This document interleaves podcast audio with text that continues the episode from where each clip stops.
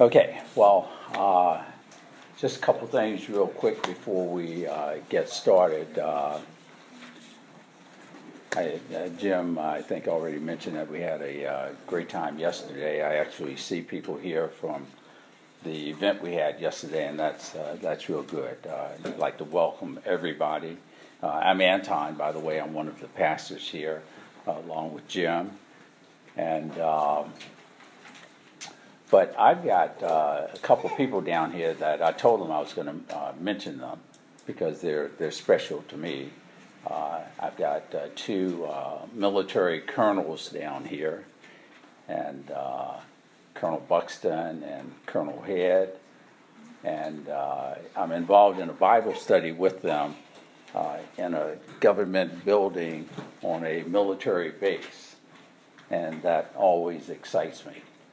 Um, I remember when I first met Colonel Buxton, he, uh, he said, You're. I said, Anton. He said, I heard about you. And I went, Oh, man. you know. but it turned out it was all good. And, you know, it resulted in us uh, involved in a Bible study together. And uh, I mean, that, that's great. I would that Bible studies occur as a result of you guys everywhere that you are. That God would use you to go ahead and get something started. And uh, I'm going to touch upon something in the uh, message uh, a little later. And uh, just to give you a, uh, an example, an insight as to where that could go if you have Jesus. How Jesus could take that little effort of yours and turn it into 2,000 years from now, someone coming to know the Lord because you shared with somebody today. Okay, I'm going to pray and uh, go ahead and get started.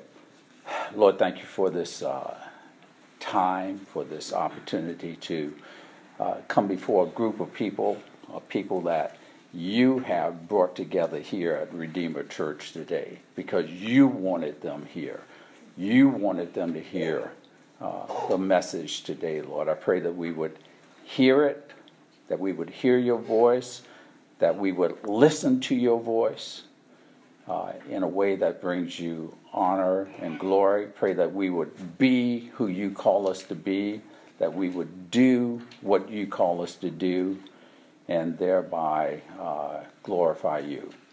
Pray that the lost would come to know Jesus as their Lord and Savior because of the work that you're doing in us and through us uh, here at Redeemer. And I pray that the church at large, uh, believers who are not here at Redeemer, when we encounter them, they'll know that we here at Redeemer Church have been with you and they'll be able to look at us and see through us and see you and find themselves being drawn to you, the non believers, and Christians being built up as a result of that interaction. I pray all this in Jesus' name. Amen. Okay, last week I began a two part uh, message and just gave a little introduction last week, kind of hit some basics of our commission to make disciples. I looked at Matthew 28 18 through 20. And I just want to highlight a couple things that I went over. I did something on what I call the alls of the Great Commission. And the first one is in verse 18. And if you have a Bible, can you turn to it? Because I, I really want you guys to look at the passages and read with me as I go through it. Uh, I, have got quite a bit that I'm actually going to read. Uh, I spent some time last night cutting things out uh, because I, I, finally told myself I can't just read the whole book of Acts. You know, I'm not going to have time. But Matthew 28, verses 18 to 20. Matthew 28, verses 18 through 20. And in verse 18, we have all authority. four alls in this commission. All authority. Verse 18. And Jesus came and said to them, All authority in heaven and on earth has been given to me. One of the things I pointed out last week was, uh, you know, all authority in heaven and earth was given to him. Uh, and I do things based on that authority, even when other authorities in this world tell me I can't. Because I believe his authority overrides theirs. I'm willing to accept the consequences of that. It's called willful disobedience. But Jesus' authority overrides any other authority, all authority in heaven and earth. And when we have Jesus,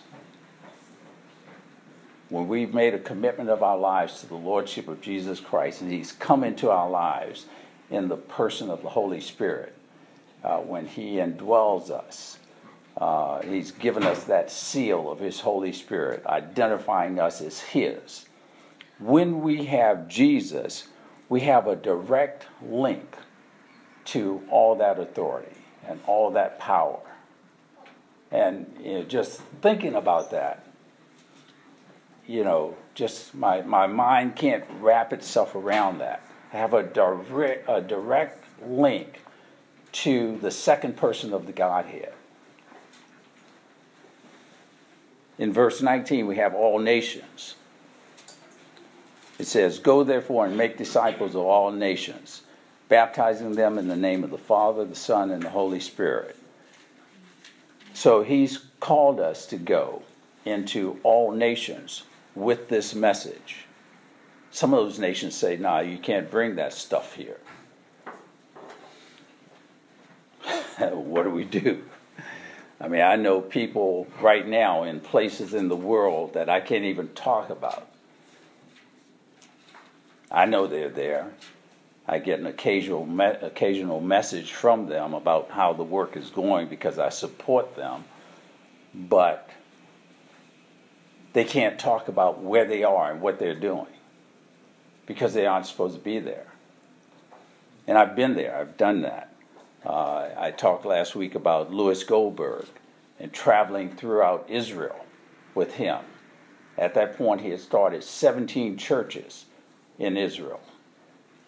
And I spent nine weeks with them, traveling all over the country, doing what Israel said I couldn't do proselytizing.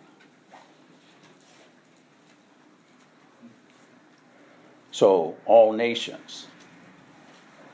And one thing I want to point out in this message today I'm talking about ordinary people you know, we could easily look at these guys and say, okay, well, Paul, Peter, James, John, I mean, these guys, they were extraordinary people. No, no, no, no, no.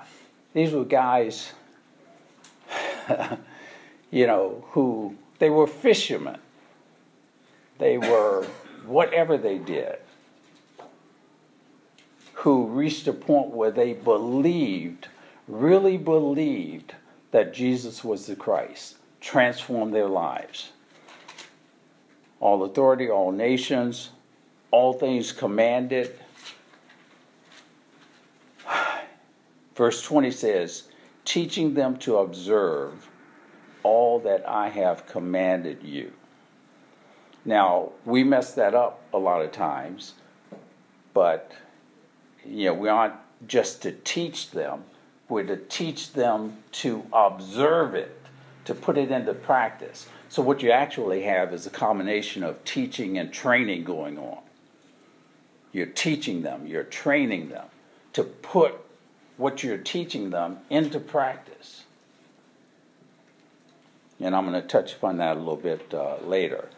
I talked a little bit about Dawson Trotman last week. I talked a little bit about a guy named uh, Les Spencer and just a quick note about that because uh, that's a powerful story to me. Dawson Trotman was I'm going to use a word, I don't know if it's a good word, obsessed with discipleship, disciple, evangelism. He was always winning people to the Lord and then working with, praying with them so that they could learn how to pray, studying the scriptures with them so they could learn how to study. Thousands of hours he spent with these guys. He had this one guy, Les Spencer, who went back to his ship. He was in the Navy, went back to his ship. A little later, came back and he said, Hey, can you teach this guy? He had shared his faith with this guy. The guy responded positively. So he brought him back to Daws and said, Hey, can you teach him what you've been teaching me? And Daws looked at him. He said, You teach him. Daws wouldn't do it. You teach him. I mean, he just activated the 2 Timothy 2 2 principle. And Les went back and taught him. They started meeting together, just the two of them, little Bible study on, on the ship. And before long, there were others coming in. Within no time at all, there were 125 people meeting with those guys.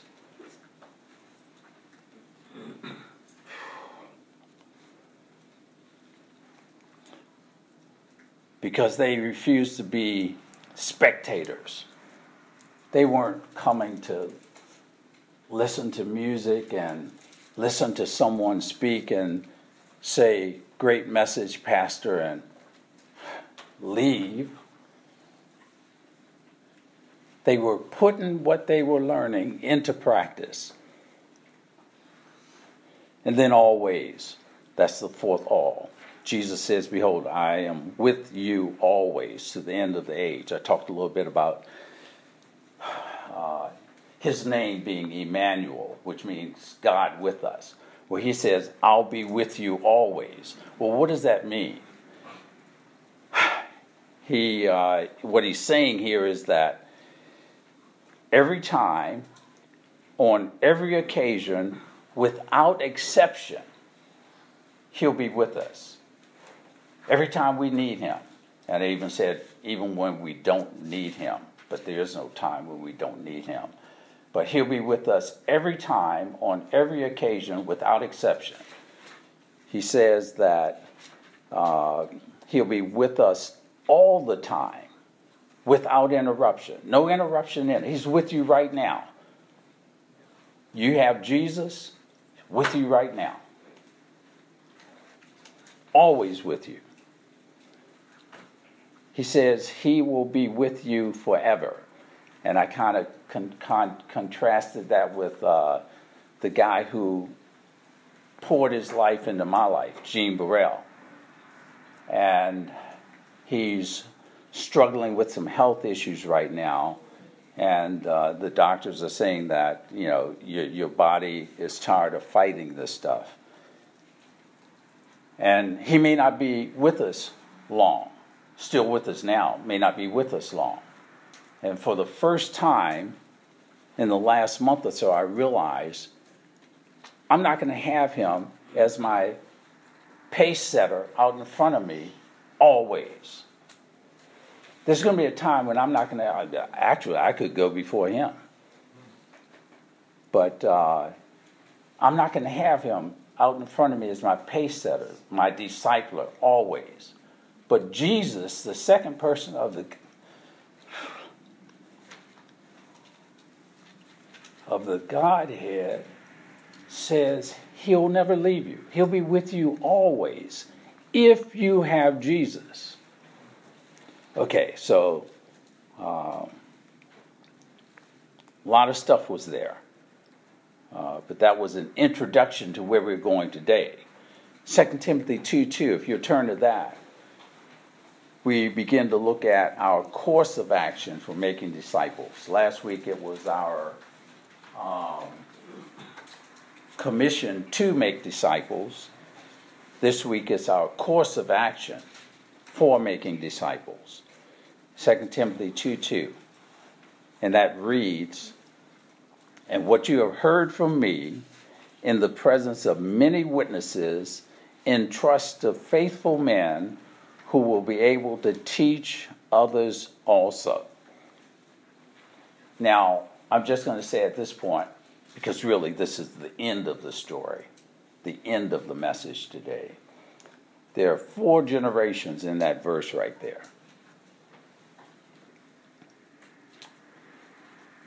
I read, uh, well, I read in, of all places, a Greek grammar that I was uh, looking at over the past few weeks. And I read this statement here. It says, In many ways, the book of Acts is a detailed account of how these apostles accomplished the command of Matthew 28 19 through 20. And it is. Boy, you, you, you start going through the book of Acts and you see these guys putting into practice what they were commanded to observe, doing it. They weren't playing with this stuff, they were doing it. A lot of them got killed doing it.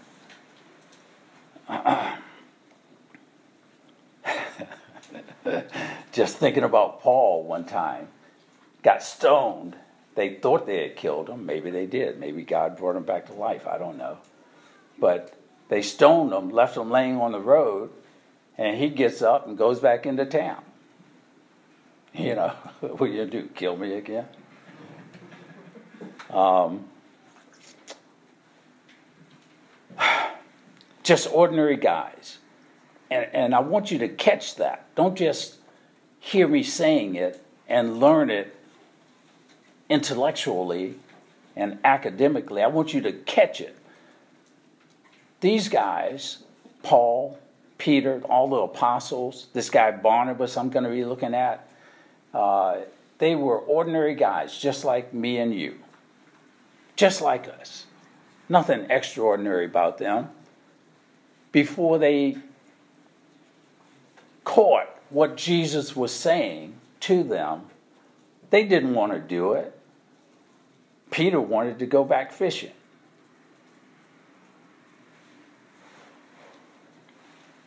Just ordinary guys. Okay, but then Acts, and I'm going to start going through this, and there's a little bit of reading, but follow me and, and, and really listen to this excellent uh, uh, picture of the outworking of the Great Commission. Acts chapter 6, and I'm going to look at verses 1 through 15. Acts chapter 6, verses 1 through 15. And I normally have a, well, there's a clock right up there, so I like to have a little digital clock on the podium here, and I don't have that today, but Acts chapter 6, verses 1 through 15. Now I'm reading out of the ESV. And it talks about seven guys being chosen to serve in the church. And it reads Now, in these days, when the disciples were increasing in number, a complaint by the Hellenists arose, those were Greek speaking Jews a complaint by the Hellenists arose against the Hebrews, those who spoke Hebrew, because of their widows, because their widows were being neglected in the daily distribution. So all these people were coming to know Jesus as their Lord and Savior. The church was growing. Some of these people didn't have all the provisions that they needed. And so the church started uh, making provisions for uh, these people. And the Greek speaking Jews felt that they weren't getting what the Hebrew speaking Jews were getting. So a complaint arose. Uh, and, and the 12 summoned the full number of the disciples and said, It is not right that we should give up preaching the word of God to serve tables. Therefore, brothers, pick out from among you seven men of good repute, full of the Spirit and of wisdom, whom we will appoint to this duty. but we will devote ourselves to prayer and to the ministry of the word. And what they said pleased the whole gathering, and they chose Stephen, a man full of faith. Remember that name, chose Stephen, full of faith and of the Holy Spirit, and Philip and Prochorus and Nicanor and Timon and Parmenas and Nicholas, a proselyte from Antioch. These they set before the apostles, and they prayed and laid their hands on them. And the word of God continued to increase, and the number of the disciples multiplied greatly in Jerusalem. And a great many of the priests became obedient to the faith. Now, you even got Jewish priests coming to know the Lord because of this. And Stephen, full of grace and power, was doing great wonders and signs among the people. Then some of those who belonged to the synagogue of the freedmen, Jews, the synagogue of the freedmen as it's called, and of the Cyrenians, and of the Alexandrians, and of those from Cilicia and Asia rose up and disputed with Stephen. But they could not withstand the wisdom and the spirit with which he was speaking. You know, they, they, they, they couldn't they couldn't combat that. They couldn't argue against that. The guy was it was a spiritual battle. They couldn't deal with that. But they could not withstand the wisdom and the spirit with which he was speaking. Then they secretly instigated men who said, We have heard him speak blasphemous words against Moses and God. And they stirred up the people and the elders of the and the scribes, and they came upon him and seized him and brought him before the council. And they set up false witnesses, false witnesses, who said, This man never ceases to speak words against the holy place and the law. For we have heard him say that this Jesus of Nazareth will destroy this place and will change the customs that Moses delivered to us and gazing at him, all who sat in the council saw that his face was like the face of an angel. In chapter 7, it goes on, and I, I, was, I, I wanted to read this whole thing. I mean, this is excellent. I mean, read this stuff. Chapter 7 says, verse 1 And the high priest said, are, are these things so? I mean, are, are you doing what they're telling me you're doing? And Stephen said, Brothers and fathers, hear me. The God of glory appeared to our father Abraham when he was in Mesopotamia before he lived in Haran, and said to him, Go out from your land and from the kindred and from your kindred and go into the land that I will show you. And then he goes on to give these Jewish leaders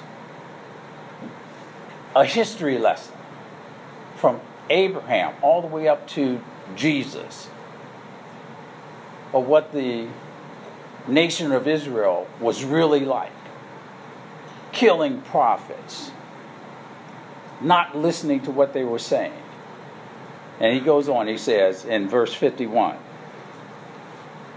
he says, and, and, and I love this because he ends up, after he gives them this history lesson, he ends up this way. Verse 51, he says, You stiff necked people, uncircumcised in heart and ears, You always resist the Holy Spirit. As your, as your fathers did, so do you. Which of the prophets did your fathers not persecute? And they killed those who announced beforehand the coming of the righteous one, whom you have now betrayed and murdered. He just accused them of, you know, you guys killed Jesus. And this is who your prophets were talking about all along. You're the leaders of Israel, the spiritual men, and you don't even know this stuff. You who received the law as delivered by angels and did not keep it. They've been hearing this stuff, they'd probably been teaching it, but they weren't doing it.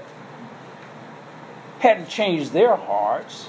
They were stiff necked people, they were hard hearted people. We're going to see in the next few verses they killed Stephen because he said this. Now, when they heard these things, they were enraged and they and, and they ground their teeth at him. what is that all about? They ground their teeth at him. They were enraged.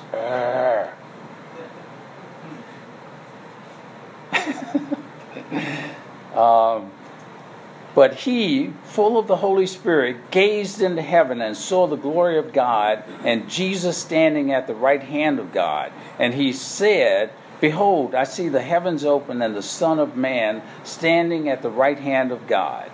But they cried out with a loud voice and stopped their ears and rushed together at him. Then they cast him out of the city and stoned him. And the witnesses laid their garments at the feet of a young man named Saul. Remember Saul. And as they were stoning Stephen, he called out, Lord Jesus, receive my spirit. And falling to his knees, he cried out with a loud voice, Lord, do not hold this sin against them. And when he had said this, he fell asleep. Okay, now I'm going to read a little bit more as we go through this, but uh, last night I spent a great deal of time eliminating the most of the book of Acts because I was really thinking I need to just get up and read this whole book. but I, I, I, I would not do that. But I'm going to ask you to read it. Maybe we could study it one day. And that's when we'll really get what, what it's saying when we look at this and wrestle with it and question are we doing this or not? In Acts chapter 8, verses 1 through 8, uh, we have uh, Philip proclaims Christ in Samaria. And I'm just going to read, uh, it looks like verse 1. It says, And Saul approved of his execution, Stephen's execution, the guy that they were laying their garments at his feet. And there arose on that day a great persecution against the church in Jerusalem, and they were all scattered throughout the region of Judea and Samaria, except the apostles. Now, I want to point that out the church was scattered because of this persecution, except the apostles. And the reason why I brought that out is because in that Greek grammar, I had indicated that it said, in many ways, the book of Acts is a detailed account of how these apostles accomplished the command of Matthew 28 19 through 20.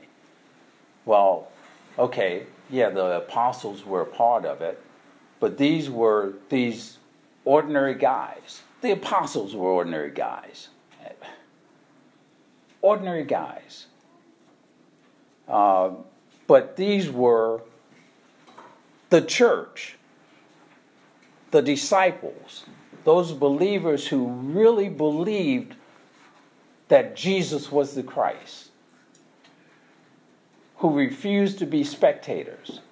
And when they were scattered because of this persecution, we're going to take a look at what they ended up doing. Um, disciples make disciples, not apostles, not pastors. You know, uh, Jim and I have the same obligation that you guys have, the same commission make disciples in all the nations. We have the same, the same link to Jesus the Christ, who has all authority, all power. We have the same link to him that you have, if you have Jesus same responsibility to carry out this commission, to obey it, to do it. And if you hear nothing else today, do this. Do it. Don't just be spectators.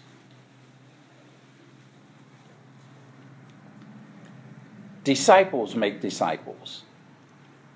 In, in many ways, and I rewrote that quote, in many ways, the book of Acts is a detailed account of how these believers accomplished the command of Matthew 28 19 through 20. Just ordinary guys. Just, I, I, I can't say that enough. I mean, they if they were in our time, they would be guys that we would be working with on our jobs. They would be in the military. They would, you know, they would be us who believed that Jesus was the Christ and it transformed their lives. Later in verse 26 of chapter 8, we see Philip. Uh, well, Philip, I mean, he turned Samaria upside down. Later, we see him in verse 26 with, uh, in all these passages I cut out, I just will mention them. We see him with an Ethiopian eunuch. And tradition has it that when what he did with that eunuch spread throughout Ethiopia.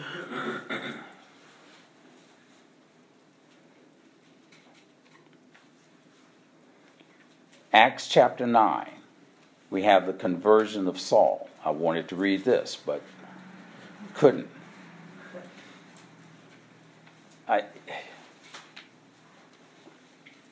a bright light shone from heaven, caused him to fall on the ground he heard a voice Saul, Saul, why are you persecuting me?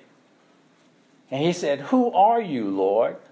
He said, Jesus, the one you're persecuting. Now, when I read it, he was persecuting the church, threatening to arrest Christians for being Christians, threatening to murder them, Jesus said, You're persecuting me. If you have Jesus, you have a direct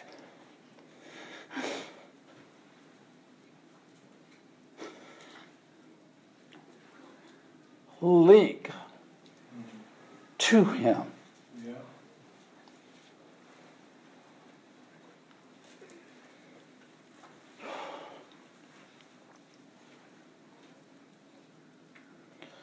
This guy, Ananias, God said, Hey, I got this guy, Paul, Saul. I just knocked him off his horse, told him to stop persecuting me. I want you to go share the gospel. Ananias said, I've heard about this guy. I ain't doing it. He really didn't say, I ain't doing it, but he didn't want to. And uh, God had to say, you know, hey, it's, you know, no, he's he's hearing me now. So go share with him. He shared with them. Paul gave his life, Saul gave his life to the Lord, and his life immediately began to transform. The hunter was no longer the hunter. and he began to proclaim Jesus in the synagogues in Damascus. That ticked off the Jews there, and so they decided, you know, we need to kill him. So the hunter becomes the hunted, and the Christians in Damascus had to get him out of town. He went to Jerusalem, and I'm just going to read this, verse 26 of uh, chapter 9, it says, And when he had come to Jerusalem, he attempted to join the disciples, and they were all afraid of him, for they did not believe that he was a disciple.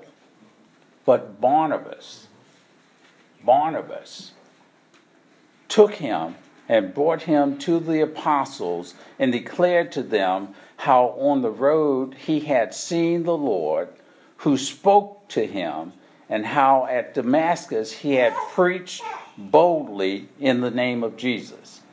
So, so Barnabas came alongside Saul and said, "I, you know, I think he's, I think he's okay. You know, I think you, we got a transform true believer here." And Barnabas, you know, had his back. So remember those two names, Paul and Barnabas, because they become the main factors in what we're going to look at.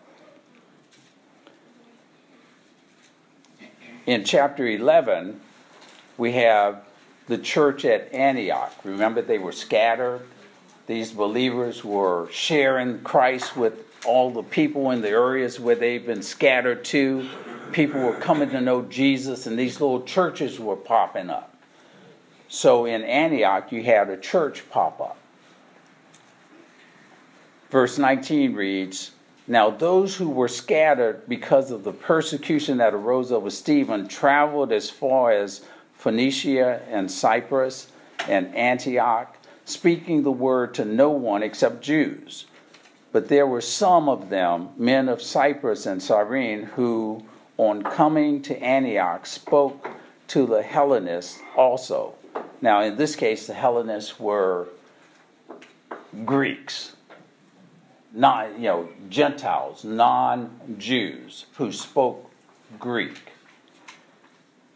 They began to uh, uh, preach Jesus to them as well. And the hand of the Lord was with them, and a great number who believed turned to the Lord. The report of this came to the ears of the church in Jerusalem, and they sent Barnabas to Antioch. When he came, they sent Barnabas. The, the leaders, the apostles said, Hey, hey, Barney, go, go check this out, what's happening in Antioch. There was a reason why they did that.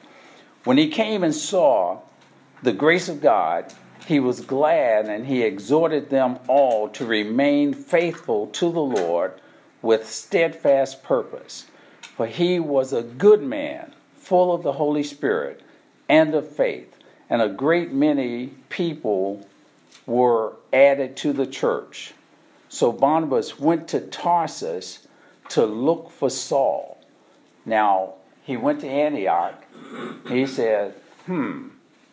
He went to Tarsus where Saul ended up going because, I mean, people just weren't embracing him. They couldn't believe that this guy killing Christians was now one of us. And so he went back home to Tarsus. Therefore, I guess several years. I didn't check out how many years he was there. But Barnabas remembered him and he said, You know, I'm going to go get this guy because I see potential there. So Barnabas went to Tarsus and looked for Saul. And when he had found him, and when he had found, yeah, had found him, he brought him to Antioch for a whole year, they met with the church and taught a great many people. And in Antioch, the disciples were first called Christians. So now we get into the process. What's this discipleship? We're going to look at the process here. I wanted to give you that history, bring you up to this point, uh, to, so that you'll know how you know, what caused these Christians to end up in all the places where they ended up and how these churches got started. But what you have is a picture of disciples making disciples. The first step in the process is the discipler does it. Disciples who make disciples are first and foremost disciples themselves. I mean, you can't teach and train someone something that you're not proficient in. I can't teach you how to pray if I don't know how to pray. I can't teach you how to study the Bible if I don't know how to do it. These guys became proficient in doing this, and they began to teach and to train others. In verse 22, Barnabas alone was sent to Antioch. He was knowledgeable, he was experienced, and he was competent to disciple other believers. That's why they sent him. Nothing will happen in your disciples' life unless it is first happening in yours. If you're going to be a disciple who makes disciples, and, and uh, that's what I want here at Redeemer. I don't want a church full of spectators. Uh, we'll, we'll never get this big because Jim and I agree that there'll be other churches started before we become 2,000, 3,000 people here in Dahlgren. But I don't want a church of 3,000 peoples, just spectators coming because they enjoy singing the songs and good message, Pastor, and no change in their lives. Disciples making disciples. If we had a church of 2,000 people, huge numbers, people would look at that and say, man, that's a great church there. Not if they're not doing what God called them to do. If we're producing anything other than disciples, we're producing the wrong product.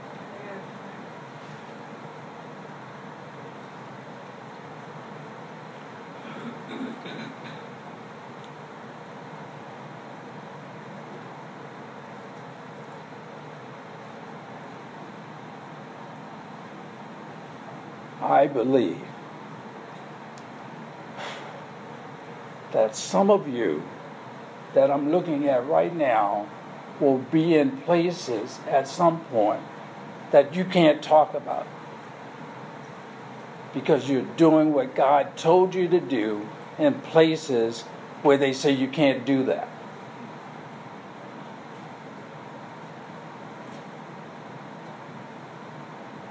I think God has a plan for us that we don't realize yet, but we will.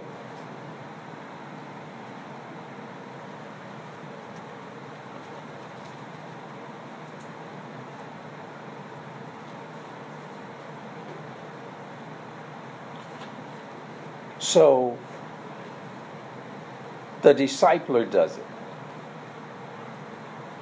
These guys who went out had become proficient in making disciples. They had become proficient in studying the word, proficient in praying, proficient in witnessing, proficient in I mean, you know, they were they were serious about about what God had told them to observe. Jesus said, Do it. And they said, Yes, sir. And they did it. Go talk to Saul. Okay. I don't want to, but okay.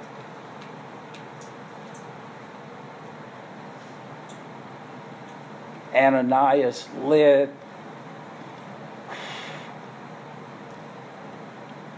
one of the greatest Christians in Christian history to the Lord. He didn't even want to mess with the guy. Led him to the Lord, and Paul turned the world right side up.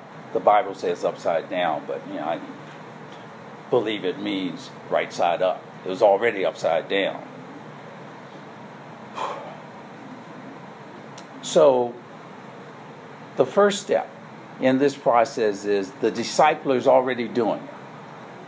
He's already a disciple himself, he's already discipling others. You know, I just looked at the clock. I was thinking it was probably quarter after. I'm going to push on this. The second step is the discipler does it, and the disciple is with him. This is where the teaching begins. In verse 25, we see Barnabas going to Tarsus to look for Saul. Once he found him, he brought him to Antioch to be with him. As a mature, as you mature, as you mature as a disciple and become skillful in ministry, your disciple needs, your disciple can learn from you simply by observing you, simply by being with you. That's why Barnabas said, Saul, come with me.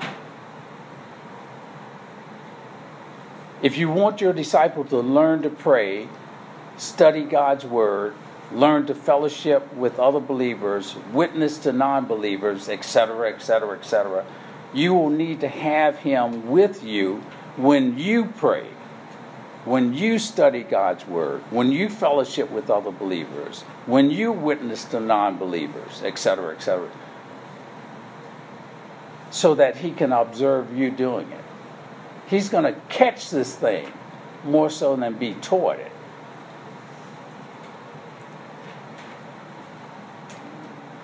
So the second step is first step, the disciple is already doing it. Second step is he does it with you with him, with the disciple with him, so that the disciple can observe him and learn how to do this stuff. The third step is the discipler does it, and the discipler is with him. The roles change.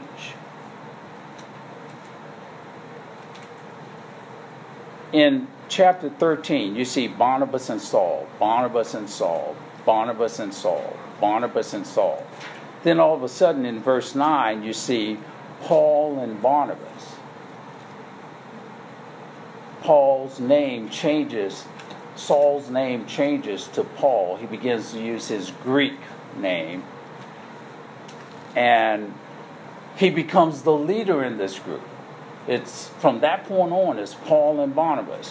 What happened was Barnabas stepped back because Paul was becoming so proficient in doing this, he needed a platform to do it on. Barnabas stepped back, observed him, and let him do the leadership role.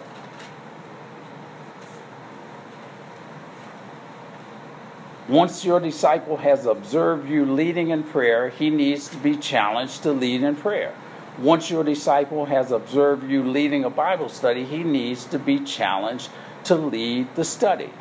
Once your disciple has observed you witnessing to non believers, he needs to be challenged to witness to non believers.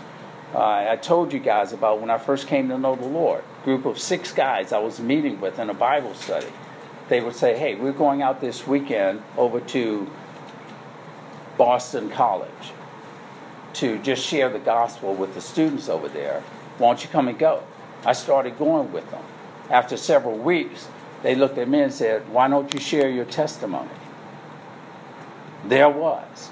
I've been seeing these guys do it, hearing what they were saying about what you needed to do to come to know Jesus as your Lord and Savior. I observed them, and they said, Hey, why don't you do it? And I started doing it. That's how it all began. No spectators, I wasn't along for the ride. They were making disciples.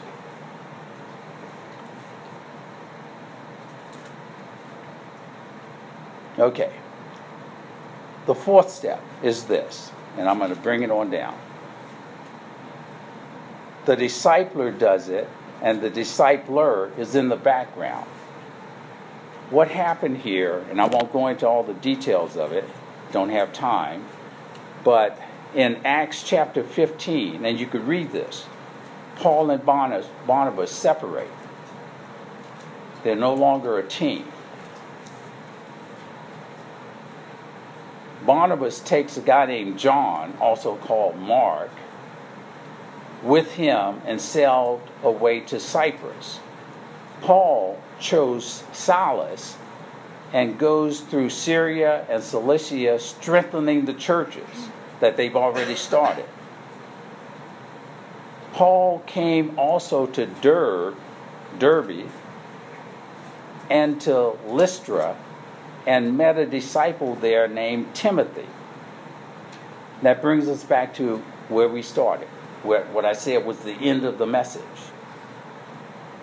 Paul met this guy in Lystra whose name was Timothy, already a disciple. This is who he was writing to, who's now pastoring a church that Paul set up and left him there as one of the elders. And he writes him and he says, And what you have heard from me in the presence of many witnesses, entrust to faithful men who will be able to teach others also. Four generations. But that's not the end of the story. Paul tells Timothy, What you've heard from me, he wanted him to entrust to faithful men, that's that third generation, who will be able to teach others also. That's that fourth generation. But this has continued all the way down to us, right here. It may not have been this line, but Jesus came on the earth, called men to be his disciples. Out of that group, they began to share the gospel. They began to teach and they began to train, and lives were transformed. And that's what keeps it going. When you believe what you believe, you're not going to stop doing it. That message has come all the way 2,000 years down to us. Someone shared the gospel with you. Someone shared the gospel with me. And I responded. I accepted Jesus as my Lord and Savior. 2,000 years. It would be a shame if it stopped right there.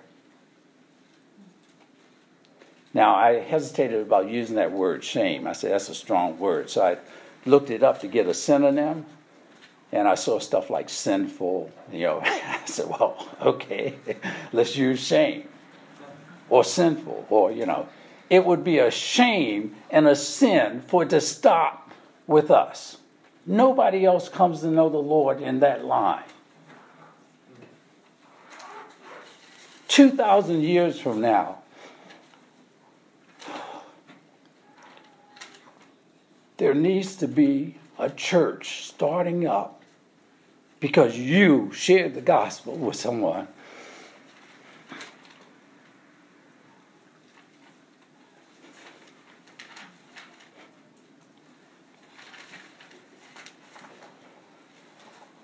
They taught people, they trained them, their lives were transformed. And this came 2,000 years down to us. I'll close with this. Gus Tucker, guy I met years ago. I was in a little church in Chicago. And they had an altar call after the service. Gus raised his hand. They said, Come on down. He went down to the front of the church. The pastor came down, and uh, the pastor said, What's your name? And he gave him his name, Gus Tucker he said, uh, you know, what do you do? He said, well, I go to, I think it was Northeastern, Northwestern, whatever it was.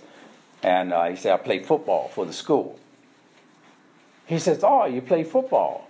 He said, well, now we're going to get you playing football for the Lord. And then the organ went dun, dun, dun, dun, dun, dun, dun, dun. Everybody started jumping around. And... now, I kind of smiled at that you know, but don't take offense at that. I mean, there are churches all over this country that do that. Are they believers? Yeah, I think some of them are. But I made it a point to go up to this guy at the end of the service. I said, hey, can we talk? I shared the gospel with him. He came to know the Lord. I plugged him in with some navigators that I knew in Chicago. He spent a year with me after that in a study. I came back to DC and I got a call from him one day. He said, I want I want you to know that I put in an application for Dallas Theological Seminary. I just heard back and they accepted me. He said, I'm going into a pastoral major to be a pastor. He said, I want you to know that you will get credit for all the people that come to know the Lord through me. What you've got in that picture is Gene Burrell, who poured his life into me. Five o'clock in the morning just to pray with me, to study God's Word with me, every morning. He shared with me I shared with Gus. Gus has a whole church in Chicago now where he's leading people to the Lord. I'm going to meet people in heaven I haven't even seen yet.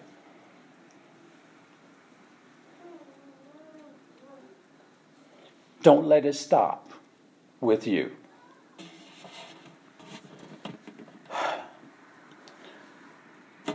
Lord, uh, I guess I didn't cut enough out. Kind of went over a little bit.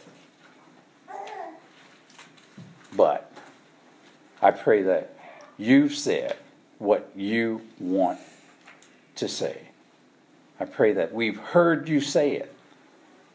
And Lord, I just pray that we here at Redeemer Church will become a church of disciples making disciples. Just ordinary people who have committed their lives to you